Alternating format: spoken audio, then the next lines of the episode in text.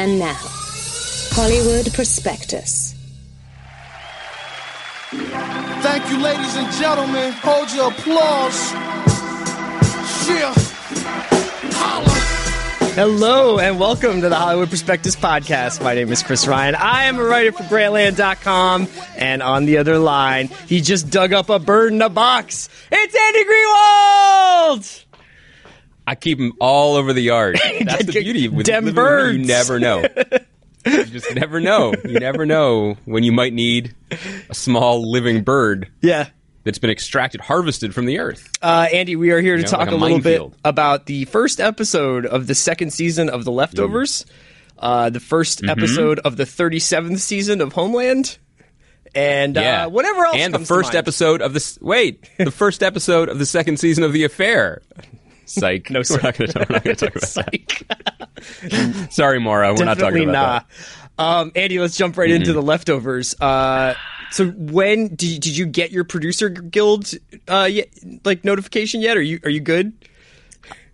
I'm a little embarrassed that it had to come out this way. That you and I did some deep consulting work on the show. You know, we, you know, we try to be good managers and that we want our presence to be felt, but like we don't want to be heavy-handed. So Right. it's not like we were hanging Right. around the writers' That room. Zappos but style we were there. management, no titles. That's right. Why That's right. you no uh, titles and secretly re- tell people what we're talking rebuilding about? Las Vegas. Yeah. Okay, so um, Leftovers season two premiered last night, and then because uh, this is 2015, after the season premiere, there were a couple interviews um, reflecting on the events of, of the televised televised series, and um, Damon Lindelof, the the creator showrunner of The Leftovers, did an interview with our man Joe Adalian over at Vulture, and ask and so Joe asked specifically about the first ten minutes of the episode, Yes. which were, I believe, the technical term is fucking crazy. I, I, I could be slightly, that might be French, but. Uh, and the response that Damon gave, and this is in Vulture, is that uh, Quick aside about was- that. I, I don't even. no, go ahead. Yeah. No, you go ahead. Well, I don't know why I'm, I, I, I'm starting to adopt a, a joking tone when, in fact, this was really nice. It was very, very flattering. So basically, Damon said that that that he and the other writers in the room listened to this show, the one we're recording right now, and they do this despite of, despite the fact that we probably were, you know, not big fans of the leftover season one. Uh, we were very vocal, I would say, But it did provide a lot of mirth. We did. We had a great time, and, and I feel like that gets under underreported, underrated. Um, so they listened to they listened to us despite that, and when they were kicking around ideas for how to like welcome viewers back to the second season and maybe attract some um, some non-believers, and they came up with this idea of having a sort of clan of the cave bear homage in which a naked pregnant prehistoric woman gives violent bloody birth to a baby and then dies from a suppurating snake wound. She wanted them eggs, that man. that would be a that, she just wanted to eat them eggs. She that's what you should bury in the yard, by the way. Forget like a living bird. yeah. Uh, they thought that if they did that, that we would definitely hate it and it would piss us off. Yeah. And was very touched by this because I have to tell you, Chris, that when I watched the premiere in the sanctity of my home last week, my first thought was that I was being trolled, that I was aggressively being trolled by this show. And it was actually kind of reassuring that that wasn't just an enormous ego, that that's actually what was happening. Yeah. How, how did you feel about this when you found this out? I personally, I did not feel personally trolled. Uh, I was tucking into a really beautiful uh, whole wheat spaghetti with a like a Oh. nice marinara, and I was just like, "This, this is great" because I like it when my Sundays are full. You know, I love, I love a full Sunday full Hmm. of entertainment and sport, and I, I feel like I had that. Um, what I think I, you know, was quickly reminded about like was Prometheus actually. Um, when we were when I was watching it, I was like, because Lind- that's another thing that David Lindelof worked on, which is the the prequel to Alien that Ridley Scott directed a couple years ago, and um, as this episode kind of uh, rolled out, I couldn't help but think about how much uh, scholarship was kind of done around Prometheus specifically. I think there's a blog post that we've talked about before that was just like thrown up on a live Oh, journal yeah. somewhere that was like this incredible symbological uh, mythological reading of, Prome- of Prometheus uh, and the, the film Prometheus. And I was like, somebody's going to do that with this because the way that they have sort of positioned this from Jarden, aka Garden, aka Eden, to the prehistoric with, with, uh, with stuff the daughter's name. The, Eve, the, yeah, the right. daughter's name is Eve, and yeah. the prehistoric stuff that they began the season with, all the animal sacrifice and various animal and river imagery that we have. I mean, this is going to be something that I think people are going to spend a lot of time uh, picking apart, and not picking apart in the way that we did last season with like, why are they smoking so much? But picking apart in the way that they used to pick apart Lost, and pick apart in the way that they used to pick apart Prometheus. That's exciting, yeah, but I think it yeah, starts a larger conversation about what uh, about Damon Lindelof's art and what is at the center after you get all the way after you're done picking apart and when you get to the characters and the story and the storytelling like what's there Yes, I think that's all. Those are all very, very, uh, very fair points. And the reason I didn't feel personally trolled in that I thought they were actually going to mention us in an interview. I, I just felt personally trolled in the fact that all of the press leading up to this season. that would have been dope if the two Implied- hippies on the outside of town who were getting beaten to death were named Yeah. Chris and Andy. yeah, exactly. and they just had like James Crumley novels and Ryan Adams albums on their head, on their iPods. Um, Sicario well, you know, we haven't seen the whole season. What's that? It's very possible. Yeah. it's very possible. We have not seen the whole season. Um, yeah, it, it was more that everything that leading up to last night's episode suggested a pretty hard creative reboot, and all of it seemed very, very promising. Um, so to begin with something that seemed very, very, very um, exclusionary was sort of shocking to me. Right. Um, it reminded me of the things that I disliked the most in the first season, which was a show reaching for the high shelf of imagery and ideas when it hadn't really earned the right to the step stool. Like I, I appreciated the biblical imagery in this as I did it last season, but I didn't really value the connection of those heavy ideas to Kevin Garvey's pain cave. Right. You know what I mean? Like the imagery did not sync with the human behavior to me, and that was off-putting. And so I felt that again. But uh, the opening was a not a not a quick 10 minutes. It was definitely an involved 10 minutes um, that I found very uncomfortable and not very pleasant to watch. But as soon as it was over, the show is demonstrably better. Yes. And I, I and, and I think that to, to, to bring this full circle, what's so interesting about the show, and I've seen three episodes now, and I wrote a piece today that, that you very kindly described as long. Um, not not inaccurate, by the way. Uh, the show is just obviously, obviously better. But what's interesting to me about it is the way it's reflective of of Lindelof as a storyteller, as a writer, as a TV person. And you know, we should say as an aside, we've never met him. Um, he, I, we did know that he listened to our show um, and is a, clearly a kind and generous person and a masochist because he did listen to all the things we said about the leftovers Right. to hear what we said about other shows. But um, here's the thing. Here's the thing that struck me about these three episodes. Um, and we, we won't spoil anything. We'll just talk about last night's in specific. But here's the thing. Here's the thing. Not just about those episodes. About Damon Lindelof. He is really, really good at story. He is really, really good at the stuff that is necessary to make television. And it's not just me saying this as a huge fan of Lost. Like this is his reputation around Hollywood and around the industry. Like he's some, he's kind of a savant of Mm-hmm. Yeah, taking big ideas is, and you putting know, them on the page. Went in and fixed World War Z, for instance. Like that's something that Yes. he is capable of doing. Yeah. he, he he can take the biggest ideas and winnow them down to the, the sharpest, most specific Right. points and tell the story. And you know, he, obviously there was a lot of that in Lost, where he would basically um, unspool an entire character's background and psyche through these tiny flashbacks, so that by the end of the episode we understood them in a way that didn't really feel forced, even though it was kind of a, a an impressive parlor trick. Next week, unfortunately, to some degree, we we we go back to the Garveys as our POV, and um, he brings us up to speed with them with these vignettes of the, basically the time that that elapsed between seasons, and it's just it's breathtaking. It's breathtaking because he's telling this pretty big story to get them from point A to point Z, and he does it like bang, bang, bang. He picks the best moments.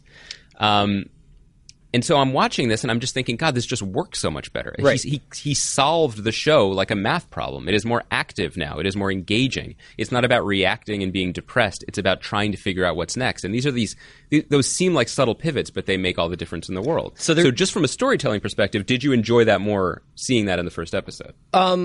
Okay, so the first ep- this first episode, which largely follows the what's the family's Murphys. name? Murphy family, um, was really, really engaging just because you can already see, not so subtly, that each of these characters has something darker at the heart of them, even though they seem as Yeah. American as apple pie, not to put too heavy a point on it. And um, I thought the performances were almost uniformly great.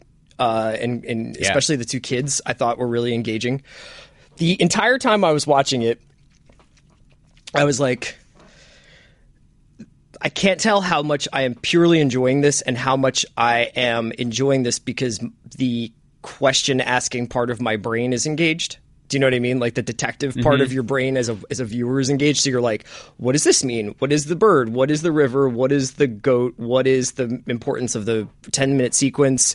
Um, you know, I've read recaps that invoked Ray Bradbury. I've read recaps that invoked, you know, like the beginning of 2001. Uh, Peter- What's that? and also uh, Peter Weir's Peter Weir's picnic at Hanging Rock. Yeah. um, Yeah. There are all these like very um, I wouldn't call them obscure references, but there are a ton of references, and actually that's one of the things that keeps me a little bit on the fence because there's so many things, even just in this first episode, and this continues in episodes two and three. But there are so many things thrown at us. Yeah. and sometimes I wonder if it's just simply too much. Like he's built this new world, which is fascinating, and the specific details are so good. From you know the perfect strangers gag to selling the bottled reservoir water to, to tourists, to the fact that people are wearing and there's just wristbands, enough like mystery, like with the guy who's standing up in the tower. Is like, what's he about? The way Yes. everybody reacts to the goat sacrifice in the diner is, uh, is perfect. You're just like, this is the equivalent of if a guy came in and started singing or, or begging or whatever.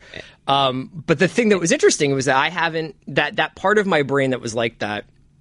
Sadly, was not engaged by True Detective, but it reminded me towards the end of Mad Men, where you were at once sort of watching these characters kind of wind down, but you were mostly just like, "Where's this going? Where's this going? Where's this going?" I mean, that's that's how I was watching it. You know, you're just sort of So it's like an it was almost like like, a meta television experience or a meta tel- storytelling experience where you're not really present with the story you're more present with the mechanics of the story and trying to almost play chess with the person who's telling you the story about oh what are you doing here? So you're going to go over here now? Oh you're going to do this? And even with the scenes from next week i was like ah so you're going to do the same day but from their perspective. And then i was like oh but then we have to bring back you know, in some capacity, Amy Brenneman and the the son or whatever, because obviously with the the child that Nora adopts at the end of last season, there has to be some union. I think I've you know whatever, but like you're just starting to think like, so how many episodes until we can actually get into what's going on here? And it it's a very I, I you know you talked a lot about Lindelof. Lindelof as a storyteller, Lindelof as a creative mind. It's very telling that you're doing that because this is lar- largely being positioned as his season, right? Like it was Perrotta's book that the first season was based on. Even in the beginning, Peter Berg was involved, at least in the direction of the pilot, right?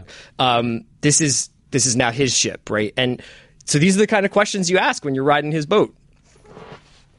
Yes, um, and it's not Penny's boat. That's for sure. No, no. for all the lost heads out there. um, yeah, I mean, one thing that he said, and he he did a, um, you know, I was about to say he did a good interview. He only does good interviews. I hope I get to talk to him so, at some point because he did a really really long he interview with you. Alan Sepinwall that was very revealing. I know he hates us, um, especially after today. Uh, he did a very long interview with um, with with uh, with Alan Sepinwall, and I, I think it's in this one where he's basically saying something that I actually agree with, even though I often fall into the habit of doing it, which is he sort of resists the auteur theory of TV, which I think is really important to do because it's hugely collaborative. He has a room of people, Of he course. has production designers and composers and all these things, but the larger point that you're making absolutely stands because he's in charge. Yeah. Um, it's his vision. Um, Tom Perrotta, who wrote the novel, is on the writing staff and is a valued producer and contributor. And you know, it was a collaboration, but this is what, what this is him running things. And Well, even just the idea of a In- second season in- hard reboot is, or soft reboot or whatever. But that's that's a very Lindelof idea, you know. Yeah, and it, it also does seem. I mean, here's the other thing that I think is fascinating about this. Uh, I actually want to come back to what you said about meta watching it, but if you want to continue meta watching it, it's kind of worth watching to see like this is what HBO does: is that HBO empowers people. Sometimes and they give them all the rope that they need, and sometimes they use that rope for ill, like you know a John from Cincinnati situation. Although I know that show has its defenders, but HBO really doesn't get involved. Like they will let people get as close to an auteur type situation as possible. Yeah. And in light of that, you can definitely see the first season as very, very, very reflective of who this guy is and like kind of an open nerve. There's so much of this season, and frankly, the show in general is so much about people trying to make peace with uncertainty, and they're no, not being answers, and they're just being this slow, dull grieving of existence, which is very much sounds like someone have, who had an emotional hangover from loss and the need for answers. I mean, you can do that sort of armchair um, uh, psychology with this, Yeah. but I would say I kind of wasn't meta watching it. And the reason I liked the first episode more was because I felt like the the things that make TV good, like traditional things, like moving from here to here, like um, introducing characters in the right way, giving us characters that we want to continue watching. That was all being done in a way that it hadn't been in the first season. And like Yeah. this is something I wrote in the piece that It also moved like. Justin Theroux is like it just moved fast. It Yeah. moved. Yeah, Period. exactly. It just felt like there was some some. It was dynamic, and he's he's the two best episodes last season. I think everyone would agree were the more or less standalone episodes. One with Christopher Eccleston's character, and one with Carrie Coon's character. Mm-hmm. And this season is not specifically like that or like Lost, but each episode that I've seen chooses a point of view, not one character so much as one plot line, and then they overlap and we see them from different angles. You know, you- um, uh, but just you- the, just the thing about about Kevin Garvey, like he was just essentially a frustrating reactive character because he was just enduring the suffering, and we we've only now, known John Murphy now for an hour, but I mean this man is out there lighting fires, quite Yeah. literally, and that is that is much more engaging as a traditional television fan. So you mentioned Lost a couple of times, and um, the, over the weekend I went to a restaurant in like the Arts District or Little Tokyo, and we drove over This story is already great. the we drove over the uh, part of the LA River, the bridge that Jack almost kills himself on in Lost. Yeah, and um, that made me think when I was watching of uh, Leftovers. I was thinking a lot about that episode over the weekend, or not like a lot, but you know, came up, and I was thinking about when Jack listens to In Utero. Right, isn't it in Utero? Yes. he's listening to Nirvana, but isn't Yeah. he listening to In Utero? And that's how I think so. That's just like that was such like a lightning bolt moment, and um, I kind of hope that there's an In Utero moment on the Leftovers, and by that I mean something really specific, which is that uh, the Mark Linn-Baker gag and per- the Perfect Strangers character gag, where it's like you see on CNN that the guy from Perfect Strangers d- faked his own, Yeah. you know, disappearance or whatever. That's one thing, but that moment where he's listening to Nirvana did so much in so little of a gesture to place his character on a timeline, uh, you know, socioculturally, emotionally, um, all these. It did all these things just by having that person interacting with some semblance of our world. And one of the things mm-hmm. that I think has been a little bit of a hurdle for me to get into this show is that everybody's wearing old navy clothes. Like everybody is anonymous. And I know that that's probably part of the the the, the, the idea in the beginning is to kind of not overly tip a hand towards what time it is in, in history or who's president or who was president or whatever, you know. But it would be great if somebody listened to Young Thug. You know what I mean? On this, like if if if if somebody was if there was a That's interesting. core like if there was a relationship between these people and a cultural world around them to give this story a little bit more of an identity. And I know that that's like that seems cheap, like that's a Tarantino gesture or whatever, but I actually just miss that part of that that's a really essential part of storytelling for me.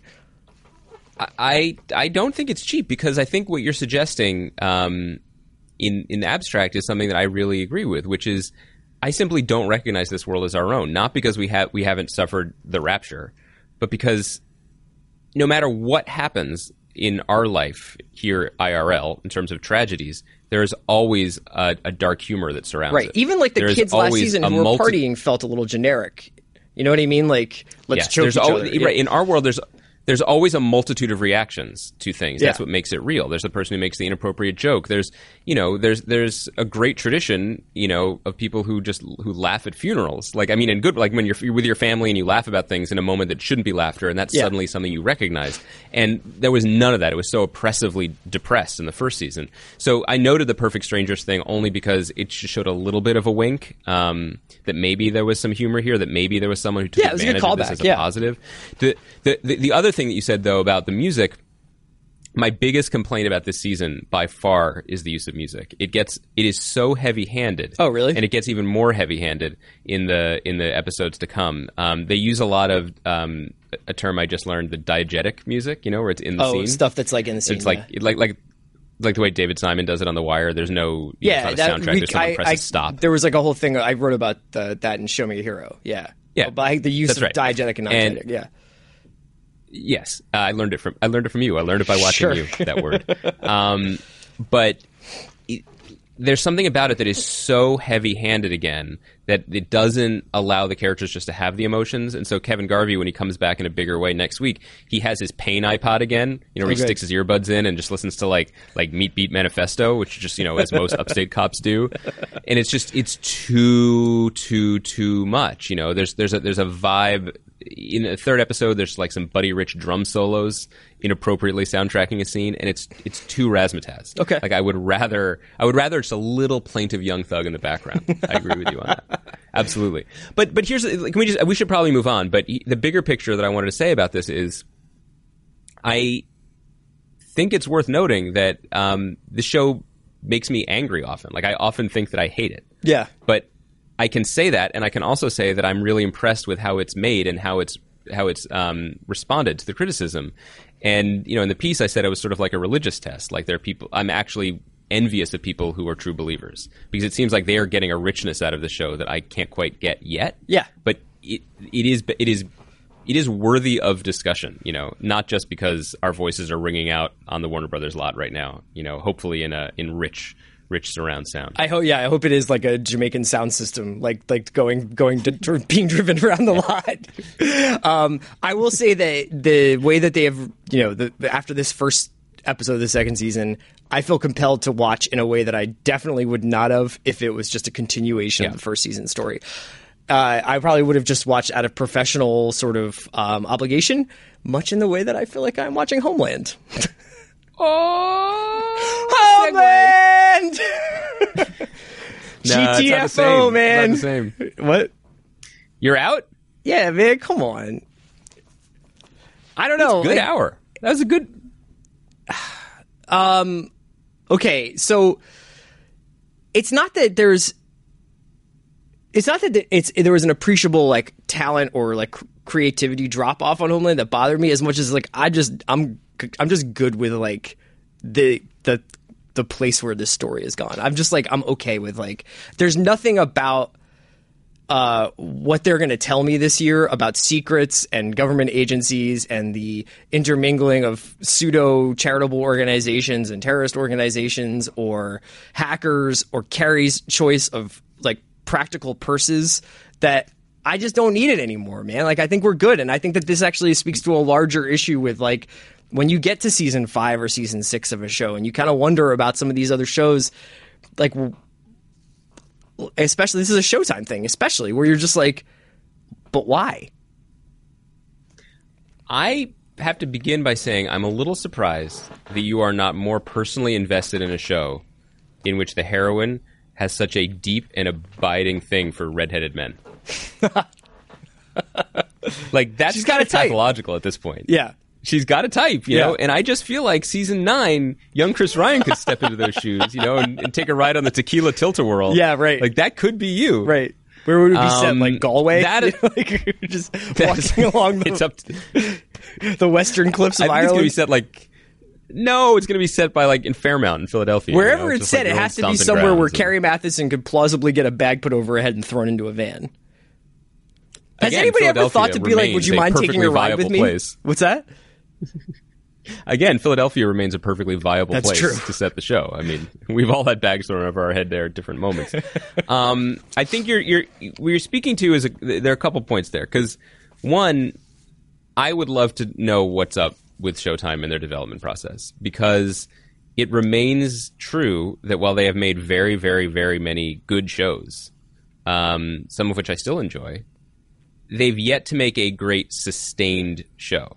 Right. Um, Masters of Sex went off a cliff this year. Um, Homeland, I, I'm going to argue momentarily why I think it's still worthwhile, but it, it certainly does not have the the, the must see spark that good shows maintain well into their older years, and that is very odd to me. And I and I wonder if it's a question of greenlighting shows that really don't have the sustaining backbone. You know, this, the, the the question that can c- continue to be asked for multiple years, or if there's just something in the way they manage or give notes. I don't know, and I would love to know. Um, the only show, like the best show, the best and most long running show that they've had, I think, is probably Shameless, which is good precisely because it's essentially an old fashioned family kind of dramedy. I mean, it, it, it's it's out there in the subject right. matter. Well, it's not about, like it it's not built on a of- premise like Dexter or uh, like whatever, where it's like, you- how much longer can this guy possibly keep murdering people or whatever? Yeah, it's not How many built on how many affairs can these people have? it, I mean, apparently limitless number of affairs. Um, but but you're but it's interesting because I think we're going to sort of land on the same emotional point with Homeland, but Mm-hmm. we're taking it in different ways. I mean, my reaction to this show at this point isn't too far removed from the shrugging emoji, but I'm kind of looking at that as a positive because I, I, it's it's been fascinating. I mean, I've I don't think I've written about any show as much as Homeland. Like that show, and this is what I wrote in my column about it last week. This show is sort of like traced the arc of my time trying to be a professional writer about TV. Right. Um, you know, the, the crazy Carrie Mathison great attack board of my professional career, and um, you know, it it chased the dragon, man. It chased the small mouthed red haired dragon. This is a show that like flirted with greatness. It won. It had an almost perfect first season. It uh, won the Emmy. It had the attention of the president and many of the president's citizens of America. Uh, but that in and of itself was not sustainable. And so what I saw when I watched this season, anyway, and the third season was kind of a mess. And we talked a lot about the fourth season. The hangover of the Brody years lingered until basically the end of last season, where we kind of both got back on board. Um, this season struck me as it's the kind of like decent B B plus spy show that it always could or should have been. Like this is essentially a kind of international law and order for the drone. Yeah, I mean, now, it definitely where you can just takes sort of rip take from that- the headlines. You, you can take like the a- headlines, yeah, you rip from the headlines. You can set it anywhere in the world, and you just throw all these things into a pot and then see how they shake out. Yeah. And for me, like I liked that it was filmed in Berlin. I loved the new cast additions. I liked the way they moved the world forward. I really like Dark Quinn. I wish the show was about. I love Dark, Dark, Quinn. Quinn. Yeah, the, the Um, even the and the Quinn speech in that CIA briefing room where he's like, either send in two hundred thousand troops with just as many teachers and doctors, or turn it into a parking lot, is. it being and those two poles of sort of a reaction to an international crisis being held within the same person, and how much complexity that sort of suggests about people in his kind of job, uh, it was fascinating. You know what I mean? And I wish Carrie had more chances to say things like that rather than being tied to a chair and having to be like Hezbollah customs mean that you have to tell him that I asked for permission to come. You know, it's just. It, I, I- I guess like it's it's sort of like I, I think the, the the problem or the reasons why I'm like I don't really want to watch this are it, it, it can be encapsulated in that blogger character and you know television just doesn't do bloggers well or write, write journalists particularly well um, but just like some person who I like we have no idea who that person is just barging into rooms being like I'm going to publish CIA documents unless you do that like I it just felt like really jammed in there and and this is sort of an issue sometimes and we talked about the leftovers relationship to the real world. Like maybe there's just too much real world in Homeland. Maybe there's just like a little too much like let's get Snowden and the Syria crisis and the refugee crisis and all and, you know Germany's precarious place in Europe and And apparently, Charlie Hebdo is coming in before the season is over. I, I haven't, kidding I've me. only Seriously? seen three episodes. Well, that, the quotes that Alex Gansa gave at uh, TCA suggested that that was there too. Yeah, like they, they're just riffing on all these events, and sometimes they get really lucky because obviously this episode was written and filmed months ago, but you know it debuted. yeah, right I mean they're talking about Syrian Raqqa. I mean like Raqqa was all over the New York Times on Sunday. Um, so I, I kind of I'm, I I told I do agree with that. The, for me, the blogger character was more problematic just because she was she, she was just kind of an asshole, and like I feel like that's really limited. and it's it's interesting that I mean, in general, it's generally accurate when it comes to bloggers, but I think that um, but I feel like the show tries really hard up to a point and then it reverts whether because it becomes too difficult or because it's just more dramatically feasible to, to revert to, to easier binaries but like you said we have the quinn speech which is sort of interesting and provocative and we have a character like sebastian koch's character and he's the guy who was in the lives of others who plays during the um The billionaire. the, uh, you know carrie's new boss Yeah.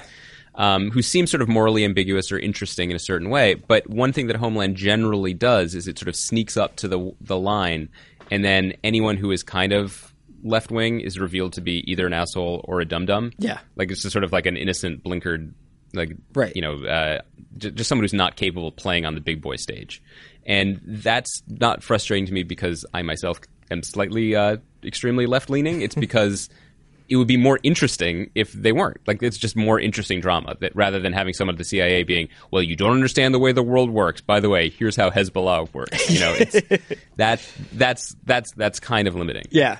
By the way, not to you know, I, I understand that you know Hezbollah is kind of a, a hot button issue in the world, but are those hospitality rules like those? Don't seem like like would you have rules like that for a party that you were throwing? Uh, I You guess know what I mean? Like like if if I if if if you were having a birthday party yeah. and I talked to someone and someone came to me, someone you didn't like came to me and was like, I know Chris doesn't like me, but I heard he's having a really cool party this weekend. You know, um, maybe making some some cocktails with spiced rum and that La Croix water, that's coconut flavored. Yeah. Um, could I go? Pamplemousse, And I'm like, yeah. yeah, but I'm like, I say yes, and then this person you hate shows up, and that person's like, guess what? I get to be here and drink your pamplemousse water because Andy said so. Yeah, she seemed to be applying like vampire rules to getting into the house. You know, it's like I must be invited. You know, it's like I, I that that part didn't really uh didn't really like distract me as much as the blogger. I just want to say, What if how much Claire I Danes did the entire even- season as even Count now- Chocula? This is what I'm saying. Even now, in 2015, in a Twilight world, Chris Ryan's default vampire voice is a cartoon on a cereal box. You know It's what I the mean? most distinctive like, vampire. Still Voice. What oh, should I do? Gary Oldman from Bram Stoker's Dracula? yes, or or perhaps that dashing rogue Edward from the beloved Twilight series. He doesn't you know? have an accent in that movie. That's British shot through like you know I've been alive for six hundred years and now live in the Pacific Northwest. the, the joke's on you. I've never seen that movie. I don't know what he talks like. Um, Come on. Yeah, Homeland. It's it's it's fine. It's fine. It's fine, and I feel okay saying. Yo, that are you fine are right you a little know, bit tapped out that- on hackers? Yeah, Yeah. Well, after I mean, Mr. after Robot, Mr. Robot, like, yeah, I just feel like I'm I, I can I could just take a break from code for a minute, you know. From there's just some, but there's a couple things like that. and then, it's there- like is hacking really like like that that, where where, you're always on the verge of getting like a terabyte of files? You ne- you never know. Yeah. You know, because for example, when I was running um, my uncle's live sex cam show, um, you know, a couple years ago, you just got to keep the door open. Barry live sometimes new stuff-. Some- First of all, I have that URL. Secondly, you never know what's going to get dumped on your doorstep. Yeah. But here, here's something I want to suggest. Like, you and I, Chris, you know, like we're we're soldiers in the tren- in the trenches of television. You know what I mean? Like we are out there on the front lines of culture. sure, Okay. Just operating under Hezbollah rules whenever possible. you can only come in if you're invited. Weirdly, that's also the official motto of Barry Greenwald's Sex Dungeon. you can only come in if you're invited. and you can never leave. Um, never leave. Listen, but what I'd like to imagine is that you know the way that we are covering this whole vibrant industry, Sure. the totality of it, right? So we're talking about we're com- making cross-show, cross-network comparisons constantly. I kind of wish that that spirited dialogue existed within the writers' rooms as well, and I'm sure it does to some degree. But the reason I'm saying this is. I wish the people who made Homeland or the people who make Showtime Television Network looked around, and obviously they couldn't have seen Mr. Robot because of the production. But if they'd seen Mr. Robot, been like, we have to raise the game if we're going to do hacking because that's the new benchmark. Yeah. Similarly, we can handle subtitles now.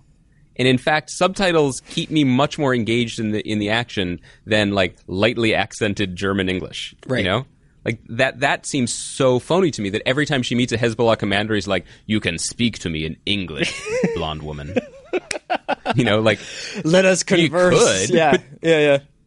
but she, eh, so I, I wish that we could trade things like that. Like, okay, this is where we are now. Let's do a quick diagnostic of the industry. Subtitles, okay, they're Yeah. fine now. I know. I mean, it's funny because like I always remember um, the Scottish Russian of Hunt for an October as being kind of like the point where I was just like, oh yeah, that guy's not Russian. That's that's James Bond with a with a beard. Yeah. We, weirdly, the first thirty years of Sean Connery's career, you thought he was Russian, like Yeah. even in Doctor No. And then and then you know once you get you follow that along and there's like some a lot of, most times it's just like p- people speaking you know Russian with with British accents or whatever, or speaking English with Russian accents or whatever. But then you get to Inglourious Basterds, and I just after that movie, I was just kind of like, why am I ever watching anybody ever pretend to be anything but speaking the language they're supposed to be speaking? Interestingly, the downside of that comes not for us, but comes sometimes to native speakers because you know there's a little show that you and I liked earlier this year. It was called uh, what was it called? Narc. Goes. Oh yeah, that one. You're right. So we talked about that, and that was full of subtitles. Yeah. But if you were a native Spanish speaker, you would notice that the accents were so insanely all over the place. you But know, who needs to be from a native Louis Spanish speaker when Boyd, Boyd? Holbrook is explaining the entire thing to you? He is the subtitle. It's really true. That's his entire character It's is r- a subtitle. He is special agent subtitle. You're totally right about that. But I was going to mention how how the star, whose name I still actually don't know how to say due to my lack of Portuguese, but um, I got roasted on Twitter for that. He, so it's Wagner or something, but I'm not going to go go with his last name again. well, I, I, took that one. I took that one for you. That's why I said it. But but so he but he showed up apparently. He said this in interviews to the set. Thinking he's like, well, this won't be so bad. I'll just speak, you know, I'll just speak English. And they were like, oh no, no, no, you have to learn Spanish right now. And he's like, I literally speak Portuguese. That's not the same thing. And Boyd Holbrook was like, let me tell you why it's not the same thing. Spanish and he Portuguese aren't the same language. Little something called romance languages. let me tell you about it. And then he just quite quickly, furiously typing romance languages into Wikipedia. Hey, before we move on, let's take a break in today's podcast to talk about our sponsor, SeatGeek. It's the best way for fans to save money on sports and concert tickets. SeatGeek aggregates tickets from every major ticket site online and puts them all in one place to make comparison shopping for tickets easy. It's basically like kayak.com for sports and concert tickets. SeatGeek also has technology called Deal Score that calculates what every ticket in the building is worth. Good deals are represented as big green dots on the map, and bad deals are shown as small red dots. So it's easy to see at a glance which tickets will save you the most money. For a limited time only, use promo code Hollywood in the SeatGeek app or website and get a $20 rebate off your first SeatGeek purchase. Again, to redeem your promo code and save $20, use Hollywood, like the name of our podcast, to save on your first SeatGeek purchase today. Is there anything else that you would like to address? That I'd like to address. Yeah, like in the um, world the of popular television. Culture. Yeah, I mean, like I I enjoyed the uh, first episode of Home of Homeland of Good Wife. Uh, sure, you did not watch. Yeah. No, what do you think about the uh, Archie Panjabi fanning the flames today? Did you see that? Um, so Panjabi's only really shown up other than being uh like a CSI person in the fall for a couple of seasons. She's only really got like chipped up by being a newscaster in San Andreas. So I just couldn't help but feel like she was she was maybe hating a little bit because things aren't working out great for her. I hope Archie Panjabi doesn't listen to the show because I actually am a big fan of her you sissy. Um, holler at me, Archie. Uh, but it's just it just seemed weird. So Julie, I don't know if you guys care, but Good Wife, Julianna Margulies, and Archie Panjabi, they play these two characters. They were really good friends at the beginning of the First of- show. First of all, stop stop there. I love when you break down TV on the granular level. You're like, they're both human actresses, and on a TV show, they play characters. I also just went back eight need me to years. slow it down. So like as soon as I said, I don't know if you guys know, and then I was realizing I was starting in like 2006 with my like- recap here. like, Fun fact, listeners: the character of Carol Hathaway was meant to die in the pilot you know what? of ER. I'm getting ahead of myself. There's a lady who walks out of a cave. Yes. Um, anyway, there was beef on the set of, of Good Wife, but Julianna Margulies tried to be like, "No, it's all good," and Archie Panjabi was like, "It ain't all good. Ain't nothing sweet on the Good Wife set." I like that too because that was she did that on Twitter and like I, I looked at her Twitter page just expecting it to just be like just flames. Yeah. Just like literally just just her just just firing off diss tracks. But Yeah. like she's tweeted three times in the last six months and and one of them was like, you know, support our wounded heroes, like donate to wounded dog charities or whatever. And it's just like and then also under her bio it says this is the Twitter page of actress Archie Yeah, Panjabi always who plays a a character on television. on Twitter. But so someone decided to just George Bush the button, you know? Someone was like, this isn't working out, so we need to. Someone got a to smartphone really over the weekend. up. Yeah, seriously. uh, Good Wife was Uh, good. I, to, to, to be fair um, to your your the person who to, of whom you're a really big fan, Archie Panjabi, uh, she does have a development deal for a, her own show. Which Can't wait. Maybe, maybe maybe she just got some notes. A little bit of a not gonna happen, but I Baranski don't heel know. turn, though. No, I mean, what's I up with think my girl? I think it'll all work out in the end, but she was a little bit, a little, little bit cold to to uh, Margulies. what was she? Uh, what was she wearing? How was her necklace game? I was so distracted by uh, Alan Cummings' hair that I, I didn't notice. It's amazing. Like I, I only experienced that show through the. Um, Do you watch any CBS shows at all? I don't watch television really. Like I, we're just, just going to be honest. But I wanted to say that like Good Wife, uh, my experience of it over time is that Alan Cummings' hair has gotten higher, Yeah, and uh, Christine Baranski's necklaces are like hanging heavy. Like it's like that Kanye song. It's just her chains just hang yeah. so heavy. Seriously, she's got like nine Like- Jesus pieces on. I feel like sh I would not be surprised if she was wearing like a door knocker from the House of Black and White from the last season of Game of Thrones. Do you know what I mean? Yes, Uh, do I watch any CBS shows? Um, let me really think about this. this is a dope conversation. No. Did you watch Code Black? No, Did you watch Code Black? I did not. that was pretty good. Was it? Um, I. Yeah, I mean, if you liked ER 20 years ago, it's fine. Our, Luis Guzman is in it. Except I like it when Luis Guzman plays a nice guy. He doesn't usually get to do that. He's good. Is It's Luis Marcia Guzman Gay Harden and other Luis Guzman being shows like- right now? Probably. But they're probably all on CBS, and I haven't. You haven't seen them. He's on Yeah, Narcos. that's what I'm talking. I, I thought you meant like. I know that's why I was mentioning him, but I thought you meant is he on any other like like many many more? oh no, yeah, yeah, yeah. Um, Did you did you think I forgot who played Gacha?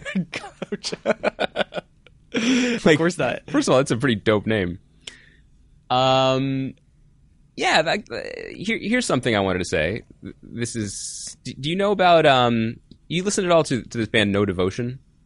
You listen to that? Yeah. Do you want to talk about the the sort of situation with their record label, or I, I just wanted to say, I just wanted to give like a, a good HP podcast shout out to those dudes because this album is good.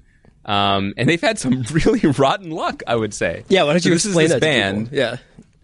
So this is the, there was this band called Lostprophets that I was not that into, and they were a, a kind of a screamo band um, from from the country of Wales, and uh, they had a they had a pretty big run in the UK, and they had a fine career, and they were playing shows and you know doing okay around the world, and then it was revealed that their singer was an absolute monster from the gates of hell, and basically was thrown in prison, hopefully where he will never return from for uh, uh, sex crimes against children like the like the most awful stuff imaginable, and that's what happened to their singer.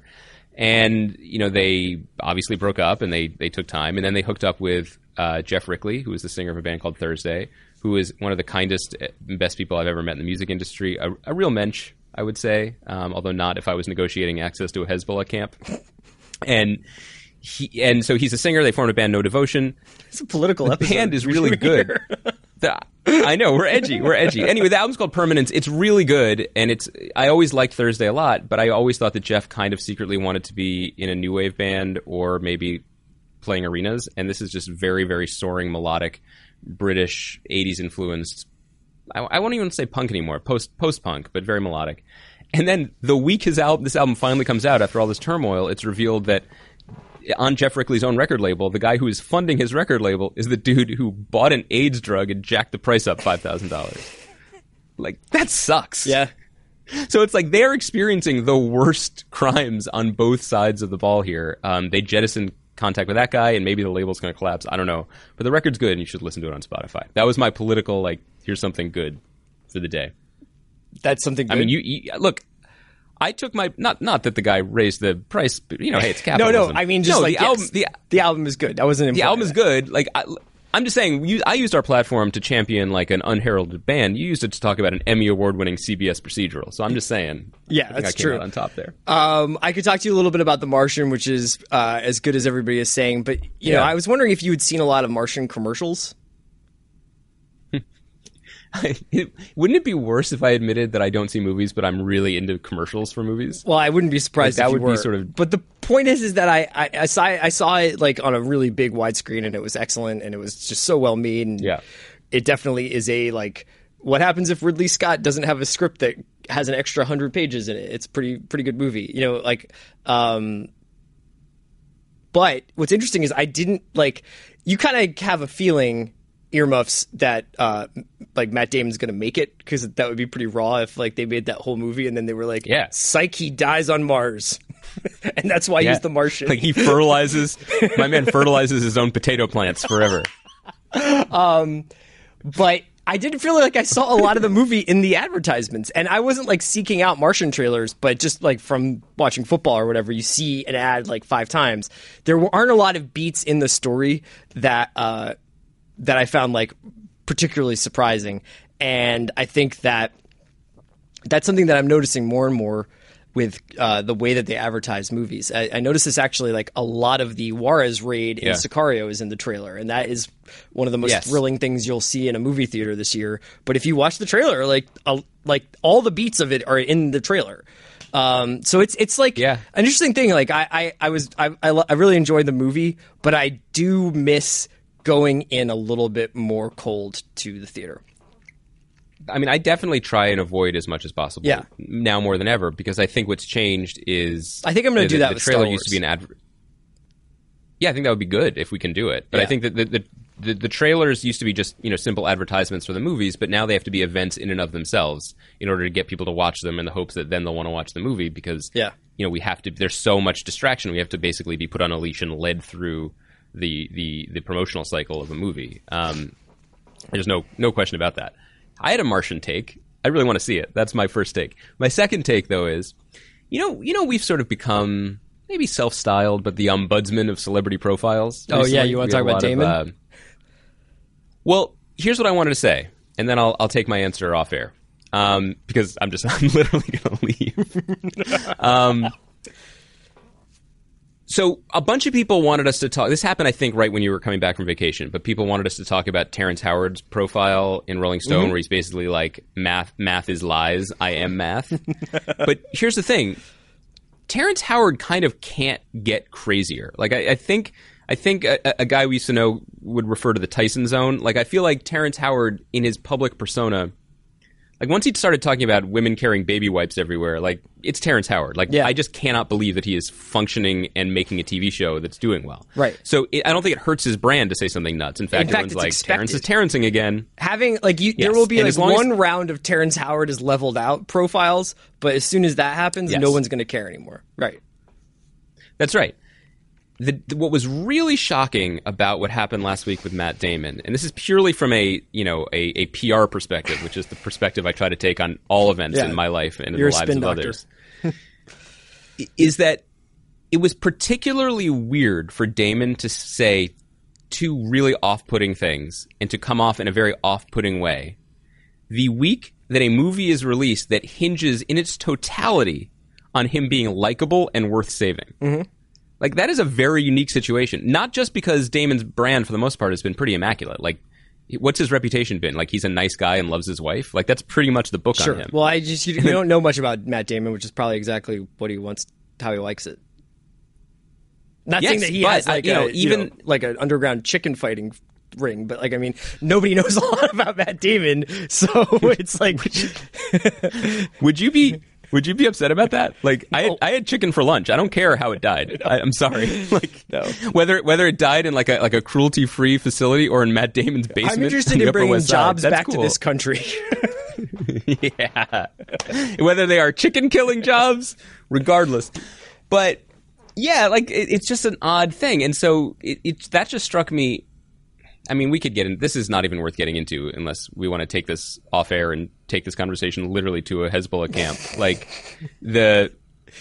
You How many more times should I say four it? times in the show, I know. I'm glad you were counting.